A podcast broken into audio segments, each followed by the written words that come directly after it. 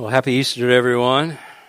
Man, what a great day we got today to celebrate and rejoice in. I'm, I'm excited about uh, the word the Lord has for us today. We are not changing our focus. We're still looking at, at the character of Christ as revealed in the activity of Christ and the relationships that Christ has, encounters that he has uh, in the Gospels with uh, different people that he comes across. Last week we looked at, at the cross of Christ uh, we looked at it from, of all places, from the, the view of the thief on the cross, who none of us really, I, I would guess, if I would ask you before the service last week who you would have related to in the Easter story or the crucifixion story, that probably would not have been anybody's choice. It wouldn't have been my choice uh, until last week, and I saw the beauty of what God was revealing to us through the story and his in, interaction on the cross with a thief hanging next to him.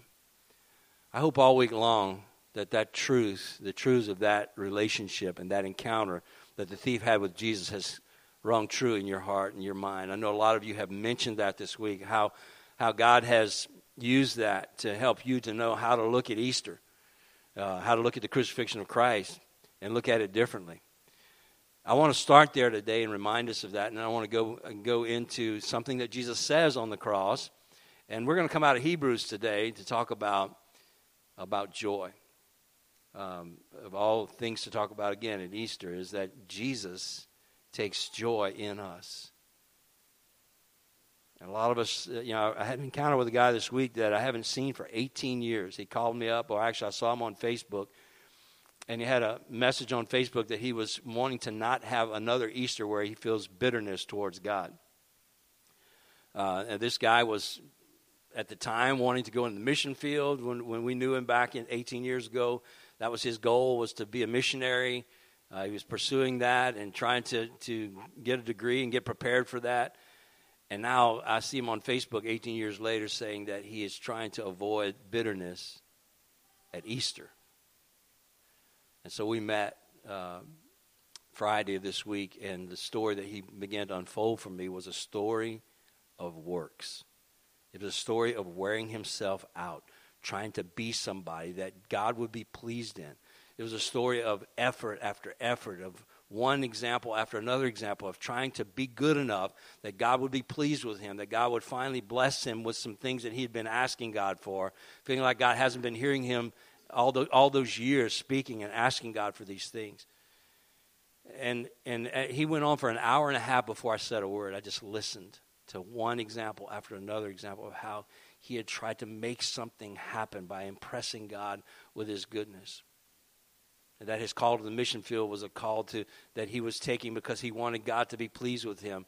And so he's, he's had all these struggles for 18 years. He's been struggling and finally came to the point where he can't come to a service on an Easter Sunday without feeling bitterness towards God. Y'all with me today, church? Right, here's, what I, here's what I want to say as we move forward. I don't want us to miss last Sunday's message. I really believe that God wanted, wants us to identify ourselves as a thief on the cross, the one that, that Jesus had an encounter with that had nothing to bring to the table. He didn't have any religious experience to bring to the table. He was nothing. He was a nobody. He was a thief, and he identifies himself as that. He says, you know, he, he calls out to the other thief who is trying to get Jesus to take him off the cross and prove himself. And, and he says, We deserve what we're getting. We are guilty. And realizing that they were guilty, they had nothing to offer. And then crying out to Christ and saying that he's done nothing wrong, realizing the perfection of Christ. And then saying uh, to Jesus, Remember me when you go into your kingdom. And then hearing a reply from Christ Today you will be with me in paradise. And he didn't have the ability to come down off the cross and do something to earn it. He had done nothing prior to that encounter with Jesus, and he could do nothing after his encounter with Christ and after being received by Christ and after being promised by Jesus that that day he would be with him in paradise. That's the message that we need to receive, church.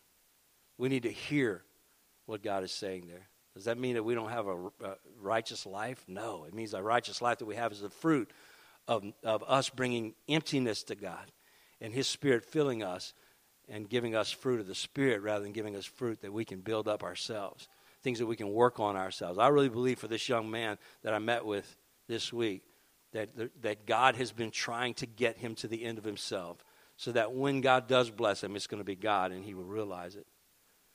So, the story of Easter, the story of the crucifixion of Christ, is one where we find ourselves crucified with Christ. Literally, that we are we have nothing to bring, and so we give our sins to Him. He takes them on Himself. That He dies with our sins, and that He leaves them in the grave, and He and He raises to life. I want to read a passage out of John uh, before we get into Hebrews, just so that we can we can hear again about the resurrection of Christ. In John chapter 20, I want to read verses 1 through 18 to get the story on our mind today, and then we're going to go to, to Hebrews chapter 12. But here's what happened. On the first day of the week, Mary Magdalene came to the tomb early while it was still dark and saw that the stone had been taken away from the tomb. And so she ran and went to Simon Peter and the other disciple, the one whom Jesus loved, and said to him, or to them, They have taken the Lord out of the tomb, and we don't know where they have laid him. And so Peter went out with the other disciple, and they were going toward the tomb. Both of them were running together. But the other disciple outran Peter and reached the tomb first. And stooping in and looking stooping to look in, he saw the linen cloths lying there, but he did not go in. And then Simon Peter came, following him, and went into the tomb. He saw the linen clothes, uh, cloths lying there, and the face cloth, which had been on Jesus' head, not lying with the linen clothes or cloths, but folded up in the place by itself. then the other disciple, uh, who had reached the tomb first, also went in, and he saw and believed. For as yet they did not understand the scripture that he must rise from the dead. And then the disciples went back to their homes. But Mary stood weeping outside the tomb. And as she wept, she stooped and looked into the tomb, and she saw two angels in white sitting there uh, where the body of Jesus had lain, one at the head and one at the feet. They said to her, Woman, why are you weeping? And she said to them, They have taken away my Lord, and I do not know where they have laid him. Having said this, she turned around and Jesus and saw Jesus standing, but she did not know it was Jesus.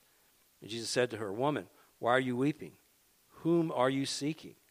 Supposing him to be the gardener, she said to him, Sir, if you have carried him away, tell me where you have laid him, and I will take him away. And Jesus said to her, Mary. And she turned and said to him in Aramaic, Rab- Rabboni, which means teacher. And Jesus said to her, Do not cling to me, for I have not yet ascended to the Father, but go to my brothers and say to them, I am ascending to my Father and your Father to my God and your God. Mary Magdalene went and announced to the disciples, I have seen the Lord, and that he and and that he had said these things to her. So the truth of today is that Jesus didn't remain in the grave, he's risen. I don't know if any of you have seen The Case for Christ this week, a great movie for all of you who uh, who have uh, philosophical uh, have talked philosophically with people about Christ and intellectually with people about Christ. Here's a, a story of a man who was a uh, investigative reporter for the Chicago Tribune, an atheist who's who was a, a brainiac who couldn't believe in Christ and called people that believed in Christ um, uh, small-brained thinkers, and yet he found in his investigation to try and prove Christ did not rise from the dead, that it was indisputable uh, by the evidence given that he had risen from the dead. Not only that he had risen, but that he had actually died. That he went to the doctors and medically they said that, that when they pierced his side and water and blood flowed together, that means that he was dead. That only happens when people are dead. So it wasn't that he was not dead, that he did die, in fact, and he rose from the dead. Science can't disprove that. There's so much evidence that Christ really did die and rise from the dead. But today's message is not about facts. Today's message is about the love of Christ and the character, character of Christ that's revealed in the Easter story. And so I want us to look at it from this perspective. What is it that Christ was doing on the cross? What was he trying to communicate to us in a way that would change us, in a way that would cause us to, to see the truth of who he is, in a way that would, if seeing him in this way would cause us to love him more deeply and to respond to him with, with lives of obedience and faith. And I think in Hebrews we get a little picture of that. Verses 1 and 2 of chapter 12, the writer of Hebrews says this. He says, and this was in reference, by the way, just the, the introduction to this passage that we want to look at is in reference to Hebrews 11, which is a great faith chapter. It's, it talks about faith and that, you know, it's impossible to please God without faith. And what is faith? Faith is the substance of things hoped for, the evidence of things not seen. And then he goes through this roll call of faith of all the great men and women of faith in history and talks about faith and what it is. And then he says this Therefore, since we are surrounded by so great a cloud of witnesses, that is, those who have gone before us as people of faith, then let us also lay aside every weight and the sin which clings so closely, and let us run with endurance the race that is set before us. Looking to Jesus, and here's the focus today the founder and perfecter of our faith, who for the joy that was set before him endured the cross, despising the shame and is seated at the right hand of the throne of God. Now, why would I choose that passage? Mainly because it describes to us why Jesus did what he did. This idea of Jesus being the founder and perfecter of our faith. One of the things that Jesus was doing on the cross was he was demonstrating for us and experiencing for us the kind of faith that it would take for us to come to know God, the kind of faith that it would take for us to be able to have our joy and, our, and find our contentment in Christ. When he was on the cross, he demonstrated that for us. Our faith originated with Jesus, he's the founder of our faith. I want to take us there today. A faith, the faith that Jesus had prior to the cross was this kind of faith. Jesus had never disobeyed his Father, not one time. And as we know that, you know, through all, all of the passages on abiding, and as we've talked about over and over again, that when you obey Christ, you come to know him because he reveals himself to you. And Jesus was the perfect picture of that. He never disobeyed his Father, so he had a perfect understanding of who the Father was. He had a good understanding of also who we are because he had lived his life in this world. He became one of us so that he could become our high priest and help us to understand how to do life and live for us an example of a perfect disciple of the Father. He gave us that. But Jesus is experiencing something on the cross that he's never experienced before. When Jesus is on the cross, he has to operate in faith in what's going to happen. He has faith in the Father based on the character that he has understood about the Father in his 33 years of living life. He had walked with God perfectly throughout his life, and now he's going to have to draw on those experiences. The Bible says that Jesus learned obedience through the things that he suffered. So he's learning something on the cross. What was Jesus, Jesus trusting about the Father as he endured the cross. He had to trust that the Father was going to complete the plan that he had, and that the Father would ultimately accomplish this goal of bringing salvation to the world, of using the life of Christ and making something worthwhile out of it. But the scripture that we read says that it was for the joy that was set before him that Jesus endured the cross. In the abiding cycle, we talk about the fact that when Christ reveals himself to us, that Jesus gave us those, and we'll read this again in a minute for us, but that, that Jesus gave us that commandment to abide in him so that his joy might be in us, and so our joy might be made complete. The ultimate goal of Christ on the cross was that, that he could give us joy, and that he could take joy in us. And how would he accomplish that? On the cross, Jesus prays this prayer to his Father, one of the few words that he says from the cross. In Matthew chapter 27, It says, uh, verse 45 and 46 From noon until three in the afternoon, darkness came over the land. About three in the afternoon, Jesus cried out with a loud voice Eli, Eli, lema sabachthani, which means, My God, my God, why have you forsaken me? Jesus cries out from the cross, My God, my God, why have, thou, why have you forsaken me? Now, there's all kinds of arguments on all sides of uh, theology related to that one statement. Did Jesus really, did God the Father really turn his back on his son? Did that happen? And there's some good arguments for that. Or is it just the way that Jesus was in his humanity, feeling about the Father? And there's good arguments for that. And I'm not going with arguments today because we're not talking about theology, but we are talking about what was Christ saying that we can understand from that cross today. Here's what we know. Regardless of whether the Father actually turned his back on himself, I don't know how that happens. The Godhead is three in one. How does that happen? Or whether he was feeling as, as a human being that his Father, when Jesus took our sins on himself, had turned his back on him.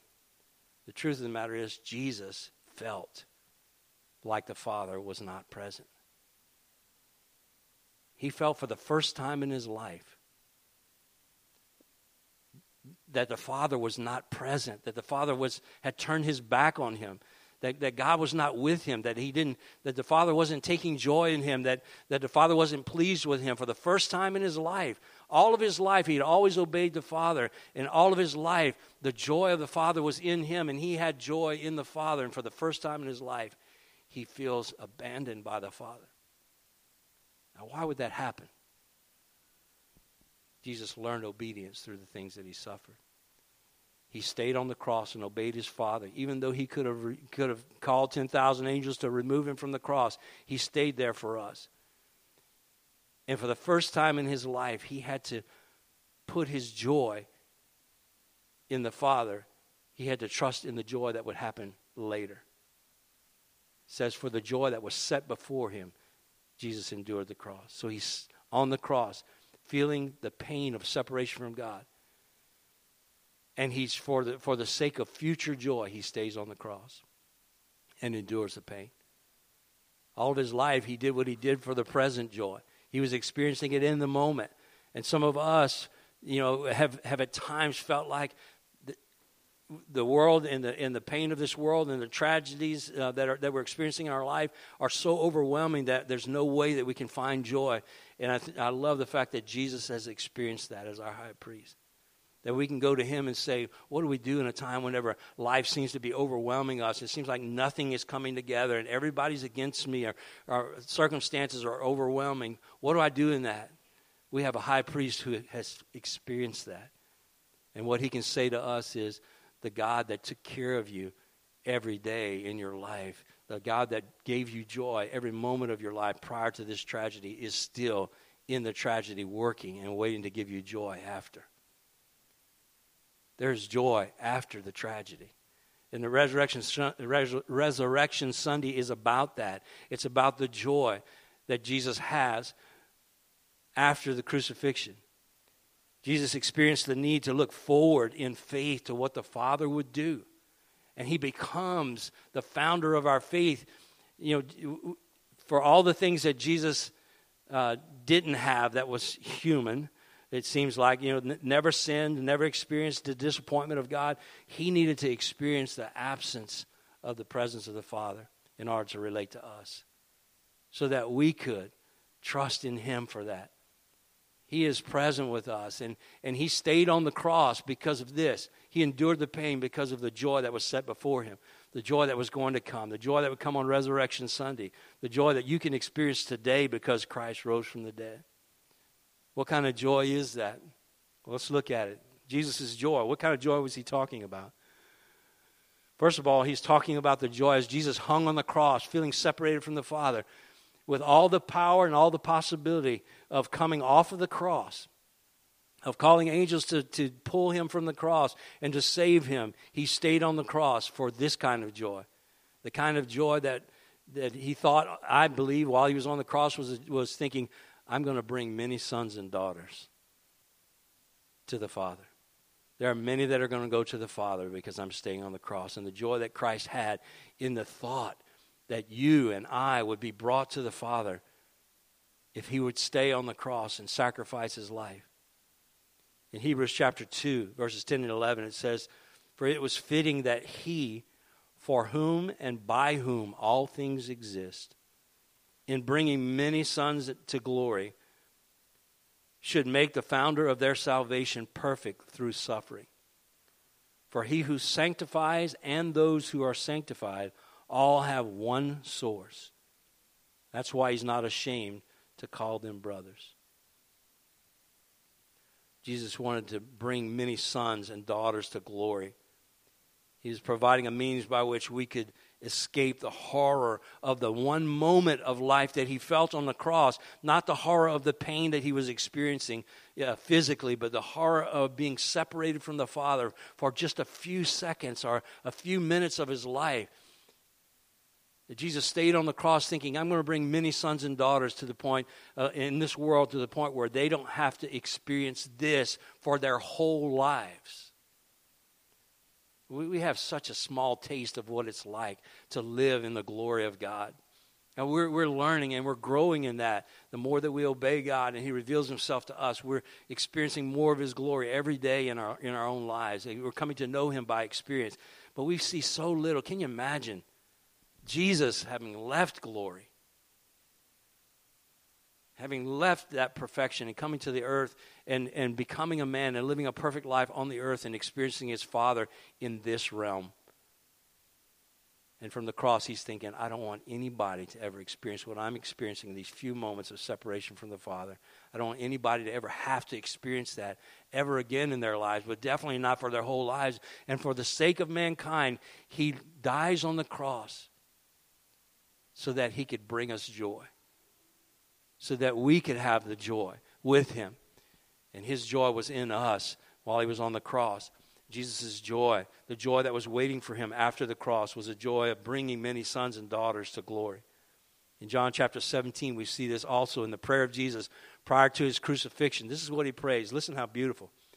When Jesus had spoken these words, he lifted up his eyes to heaven and said, Father, the hour has come. Glorify your Son that your Son may glorify you, since you have given him authority over all flesh to give eternal life to all whom you have given him.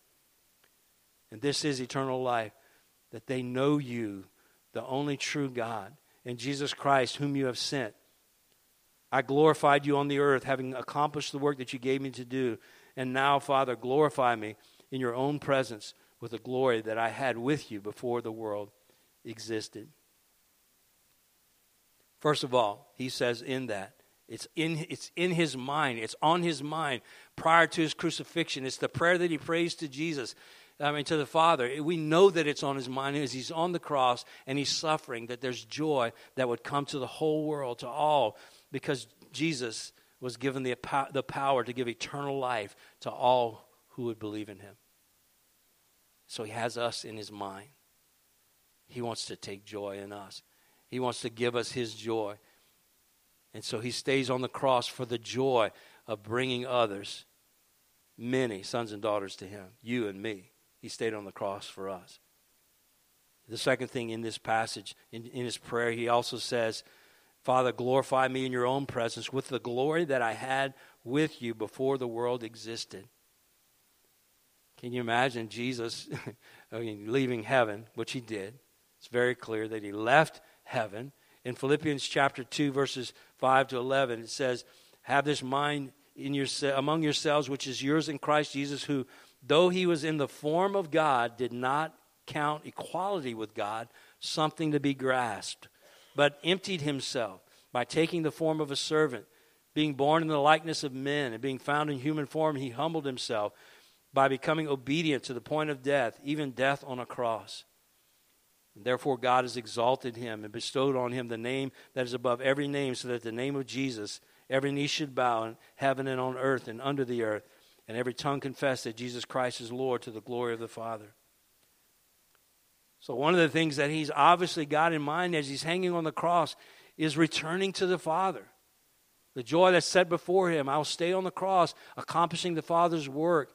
But the joy that I'm that's on my mind as I'm hanging on the cross, as I'm suffering in agony, and as I'm experiencing the what feels like the rejection of the Father, and I'm taking on the sins of the world, is that I'm going to go back to the Father, being able to say, Father, we've accomplished the work that we had planned to do before the world began. And when I, the, the, the glory that he had with the Father and the joy that he had in the presence of the Father without, without having to deal with all the limitations of the flesh on the earth and all the temptations and the, and the sin that exists all around him in the world, now he would never have to experience that again. He'd be in the presence of the Father. So the joy that was set before him that kept him on the cross was not only the fact that he would bring many sons and daughters to God, but also that he would be in the presence of God again, a way out of this world, not living with the limitations of the, the body that he was experiencing in the world, not living with the, the constant temptations and the frustrations and the anger and the bitterness of people and the limited, uh, even beauty that the world had before sin entered into the world. That he would go back to be with the Father. Now, what does that mean for us? I believe he also sat on the cross and thinking, or hung on the cross thinking, I'm going to stay here because I, I'm going to bring many sons and daughters with me. And we're going to be together, adopted sons and daughters in the presence of God, out of this physical world, out of all of the pain and suffering, out of all of the temptations that the flesh constantly brings against the spirit that lives inside of us. We'll be out of this world. And Jesus, as he hung on the cross and suffered and, and experienced the, the agony and the horror of his father turning his back, or his father's, uh, what felt like his father turning his back on him, he stayed there, knowing and thinking, I'll be with the Father again. He had prayed it in his prayer Father, I, I look forward to being with you in your glory again, the way we were before the world began. I believe Jesus took joy in that. He took joy in the fact that he would be with the Father and he would bring us to the Father. And then also, I believe that he took joy in the fact that he was providing a means for us to abide in the Father and continue to be filled with joy and to continue to bring joy to the Father. I love John 15, verses 8 through 11 in the final hours that Jesus had with his disciples. All this is prior to the cross. There's no way that you can convince me that these things were not on the mind of Christ when he was hanging on the cross and feeling rejected by the Father and, and suffering excruciating pain and dying for, for us on the cross. You can't tell me that these things were not in his mind. These are the last things that he says prior to his death. And one of the last things he says to his disciples is he goes through the whole scenario of abiding in him. And basically, in its context, you know what it says. He says, If you, I'm the vine and you're the branches, if you abide in me, which by definition, according to John's gospel and the epistles, is simply obey what I say, if you do what I tell you, then I will reveal myself to you. Jesus was saying to us, I'm going to send you the Holy Spirit. And the Holy Spirit, I'm going away, but don't be troubled. The Holy Spirit's coming. It's better for you that I go away because He will come and live in you and will reveal to you moment by moment how to live life. As you obey Him, you will see me, you will know me, you will see God exclusive activity going on in your life, just like the patriarchs of old. You will see me. I'll be in you and I'll be working through you. And you're going to know me by experience, not just by studying the book and hearing what people say. You're going to know me as I live my life in you and through you. Jesus just told them all of that. Why did he say that? Why did he take the time in his last hours with the disciples to, to have this teaching that was so different than anything they'd ever heard before? Why did he take the time to unfold that to them? Why did he take the time to go back and say, This is what the patriarchs did? This is what I've done with you, and now this is what you're going to do with the Holy Spirit when he comes? Why? He tells us why in verse 8 through 11 of chapter 15. Here's what he says By this my Father is glorified, that you bear much fruit, and so prove yourself to be my disciples. Here, listen, this is it. As the Father has loved me, so I have loved you. Abide in my love. If you keep my commandments, you will abide in my love, just as I have kept my Father's commandments and abide in his love. Why is he telling us this? Verse 11 These things I have spoken to you, that my joy may be in you, and that your joy may be full or complete. When we are filled with the joy of the glory of God, God is filled with joy. This passage is not saying that some by some uh, supernatural experience, God is going to transfuse His joy into us, and all of a sudden we're going to feel different. He's not saying it's, it's not a God's God when He says my joy will be in you. He's not saying I'm going to put my joy in you. This passage is saying what He's saying here. The, the reference is that He is the one having joy. I am going to take joy in you. You, you want to know what makes God happy? What brings joy to the heart of God? It's whenever we come to know Him and see Him for who He is. That's it. When we get to know God by experience, that's what brings joy to Him. He says, I will take joy in you, and also your joy will be complete. That joy that you've been looking for all of your life, when Jesus hung on the cross, and, he, and for the joy that was set before him, he stayed on the cross even though he felt abandoned by his father and rejected and suffered a horrific death as he hung there. The reason why he stayed is for the joy that was set before him. And that joy is found in John 15. It was that you would walk in him. It was that you would abide in him. Is that you would see his glory in your own life as you obeyed what he said. That's what he died for. That's what kept him on the cross. It wasn't that so that we could argue about theology or we could uh, get, get us a bunch of things happening that make us look good or gain some kind of status as churches in the, in the world. It had nothing to do with us in that way. It had everything to do with us knowing the Father. It was us seeing who He really is. And what's happened for all of us to some degree is that our religious experiences and, and our religious preferences and our fights and our theology and our doctrine and all the things that have divided us from one another have also stopped us from seeing who God is. And it stops our community from seeing who He is. And God just wants us to find joy in Him. When I opened up the truth about God's righteousness being given to this young man as a gift on Friday, he put his hands in his face and said, You're blowing my mind. He saw truth for the first time. He saw the truth that we talked about last week that there's nothing that he could do to deserve any favor from God or a right relationship with God, but it was a free gift of God. And when he saw it, it blew his mind. And when Jesus hung on the cross, that's what he had in mind was that we would come to know him by experience through obedience and see how awesome he is and be blown away by that, not be drawn away from one another because of our belief in Christ, but that we be drawn to each other because of the love that he has for us. His joy is in us. Christ takes joy in our joy. When our joy is complete, then his joy is complete. So here's what Peter says in 1 Peter 1 3 to 9. Our joy, our final joy, is going to be experienced when we leave this world, just like Jesus did. And we need to have joy, future joy. We need to be thinking about the, the time, the day whenever we're going to leave this world because the joy that we're experiencing right now, as we continue to grow in that, is only a taste of what God has for us when we're in God's presence we're there with Jesus, seated with the Father. But look at what he says in 1 Peter 1 3 to 9. Have this mind among yourselves, which is yours in Christ Jesus, who, though he was in the form of God, did not count equality with God something to be. Oh, just That's not the right verse. And I don't have that with me. Somebody, Bill, read that for me. 1 Peter 1 3 to 9. You don't have your Bible? Here you go. Thank you.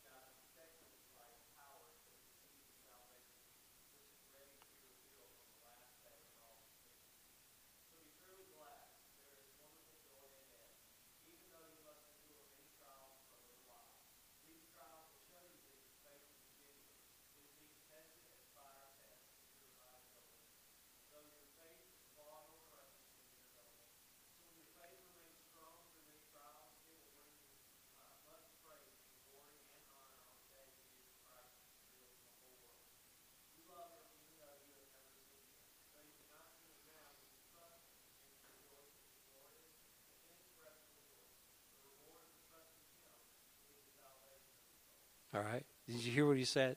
You, you have joy now because you trust him and you know him. But there's a day coming when that joy and that understanding of God will be undefiled. It will not be defiled by all of your ideas and all of the world's ideas and all these thoughts and, and our sin that dwells in our bodies, waging war against our minds from day to day. All that will be gone. There will be a day when there's an unbelievable, undefiled joy that we're going to have when we get to be with Christ and we get to be out of this world. And Paul talks about that. Man, he says, "I would that I could be out of this body and be, be in my have my heavenly body now, so I could know Him."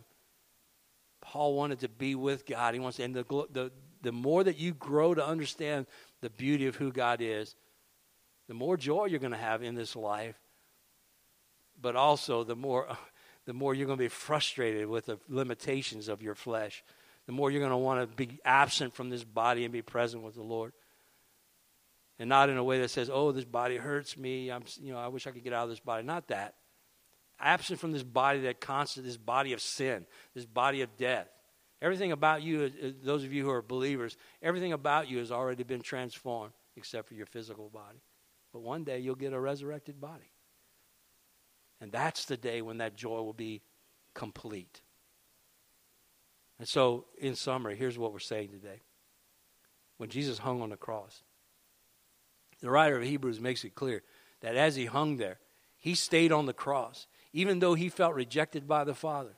Even though there was a, there was a moment when he took our sins on himself, that he, for the first time in his life, felt like he was rejected and turned, the Father turned his back on him and turned his face away. In the horror of that moment, in the horror of the pain and agony that he felt on the cross, he stayed for the joy that was set before him the joy that he would experience in seeing sons and daughters, you guys, putting your faith in, in Christ and having a means of being put back together with the Father through the blood of Jesus on the cross that was shed on the cross. That blood that was shed for you, that blood that the, that the prophet Isaiah said, all of us uh, like sheep have gone astray, and each of us turned to our own way, but God laid on him the iniquity of us all. And when God laid our iniquity on him, God in turn said, I will put the righteousness of Christ on you. 2 Corinthians 5:21.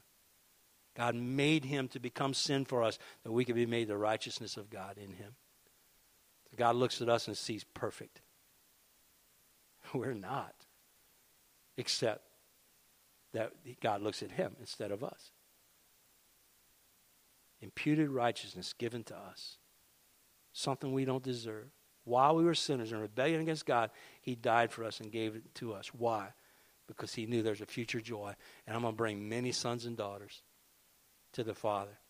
I'm going to bring many sons and daughters to eternal life.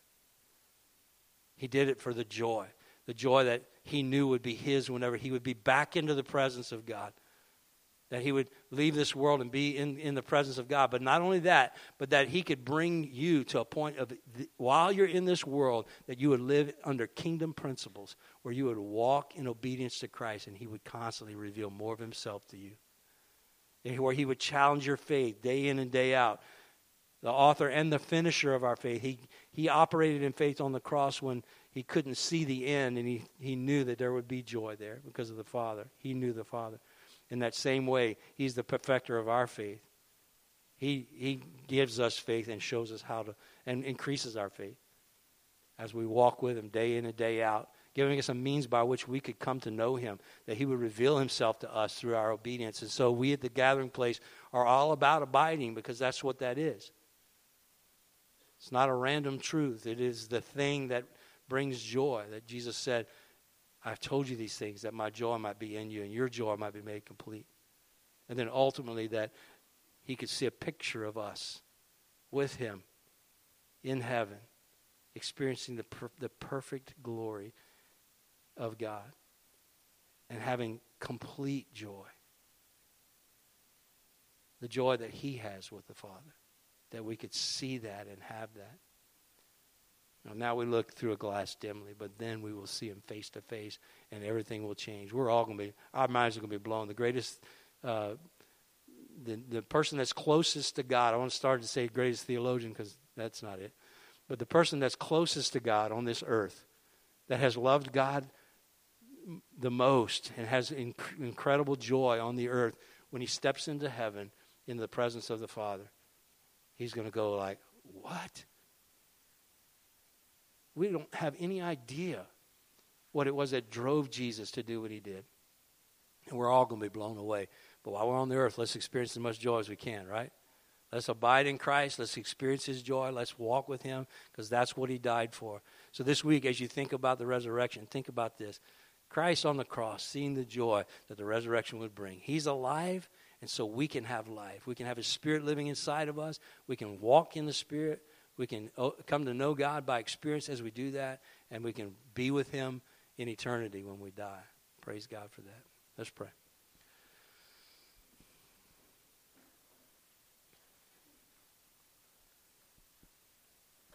Father, we see today the truth that joy comes from knowing God in His glory.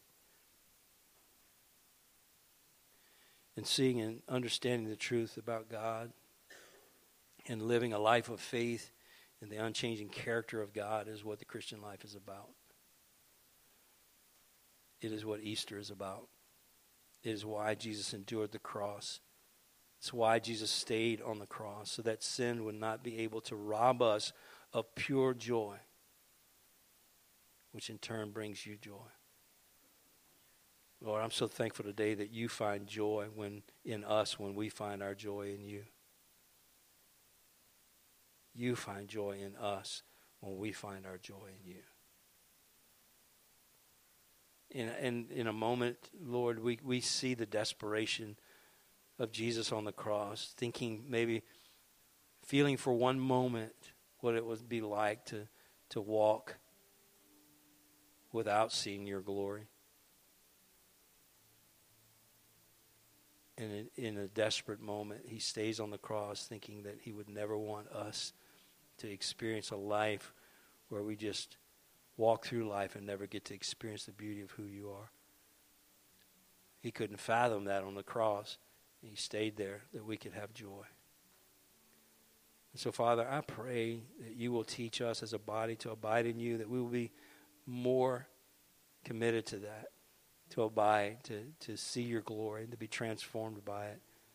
I pray that that kind of reality would be so fresh to us that we would never find ourselves arguing over doctrine and theology and over what is truth, but instead that we would be able to just shine, God, with the light of the glory of God, that we would just be, people would be overwhelmed with how much we love you. And then, God, that you would produce the fruit through us that would draw people to yourself. So many of us, God, have missed through the years the truth of who you are, and we don't want our community to miss that. So reveal yourself to us, first of all, and then through us. Pray for resurrection power to be revealed in the lives of our people. And that we would bring joy to you this week. Let us start right now in our hearts as we pray to you, as we worship. Father, let us uh, consider those areas where we're not being obedient and and Father, where we've allowed the enemy to rob us of our own joy. Father, help us to commit those things to you today and this week. In Jesus' name.